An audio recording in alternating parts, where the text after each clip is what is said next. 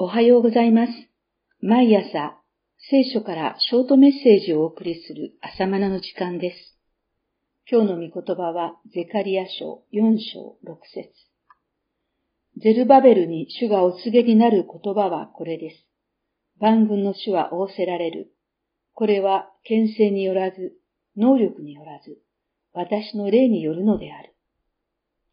今までも見てきたように、機関民による神殿再建工事は非常な困難が伴いました。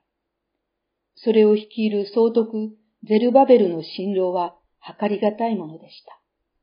そんなゼルバベルを励ますための予言です。それはゼカリア書の5番目の幻で、金の食台と2本のオリブの木の幻です。4章2節から3節注釈です。先の第三章では、大祭司ヨシュアへの励まし、ここでは総督ゼルバベルへの励ましである。以上です。このメノーラと呼ばれる金の食台は、神殿の聖女に設置されているものです。食台には七つの灯火皿があり、この日は決してはなりませんでした。ですから神殿で奉仕する祭司はオリーブ油を定期的に注がなければなりませんでした。これは世を照らす神の栄光の象徴です。しかし、ゼカリアが見た食台の幻は、神殿に置かれているものとは様子が違っていました。それぞれ七つの灯火皿に給油管がついていて、両隣の二本のオリーブの木から油が途切れることなく供給されているのです。このオリーブの木から供給される油は精霊を表しています。この精霊の油注ぎによって神の見業は遂行され、神の栄光は輝き続けるのです。冒頭の聖句の、これは牽制によらず、能力によらず、私の霊によるのである、とはそういう意味です。四章六節。神の働きもそれに伴う栄光も人間的な能力や立場上の権力によってなされるのではなく、ただ神が注がれる精霊によるのです。ゼルバベルはペルシャ帝国からユダヤ総督の任命を受け、その権威を授かって機関民を統率しました。また彼はダビデ王家の子孫であって、その能力は優れていたことでしょう。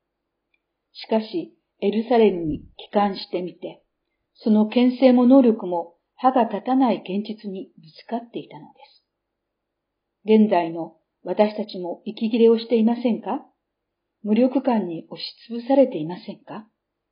ゼルバベルもそうだったのです。しかしだから、これは牽制によらず、能力によらず、精霊によるのです。花婿を迎えるために火を灯しながら待っていた娘たちも疲れ切って眠ってしまい、その火を消してしまいました。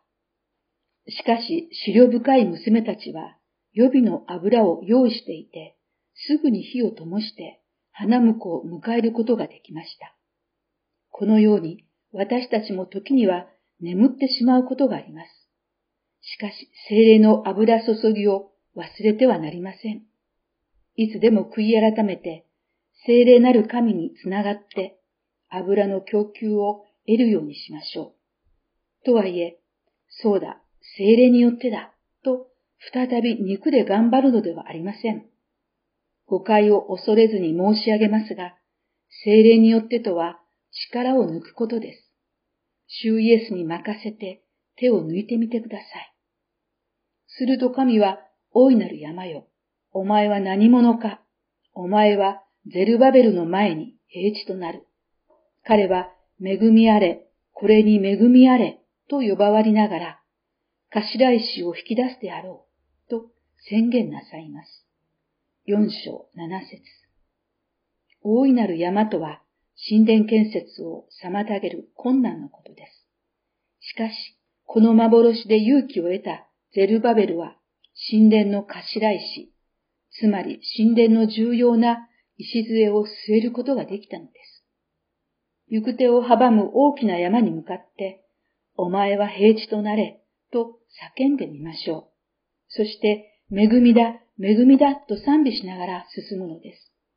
それが、権力や能力によらず、精霊によって歩む私たちの生き方です。さて、ゼカリアの予言では、食台の両脇に立つオリブの木は、二人の油注がれたもので、全地の種の傍らに立つもの、と解説されています。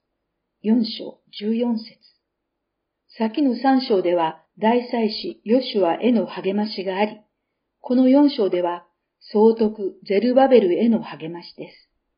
機関民を率いて、神殿再建のリーダーとして立てられた、この二人によって民は励まされ、使命を果たしていきます。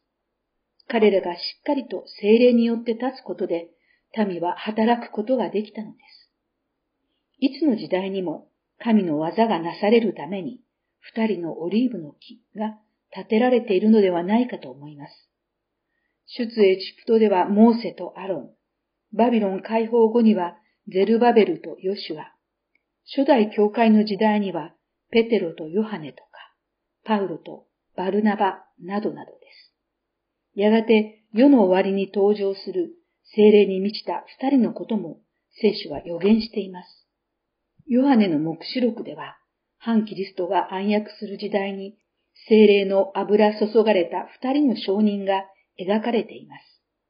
目視録11章1から12節最後の最後まで精霊の確かな証と光が世を照らすことになるはずです。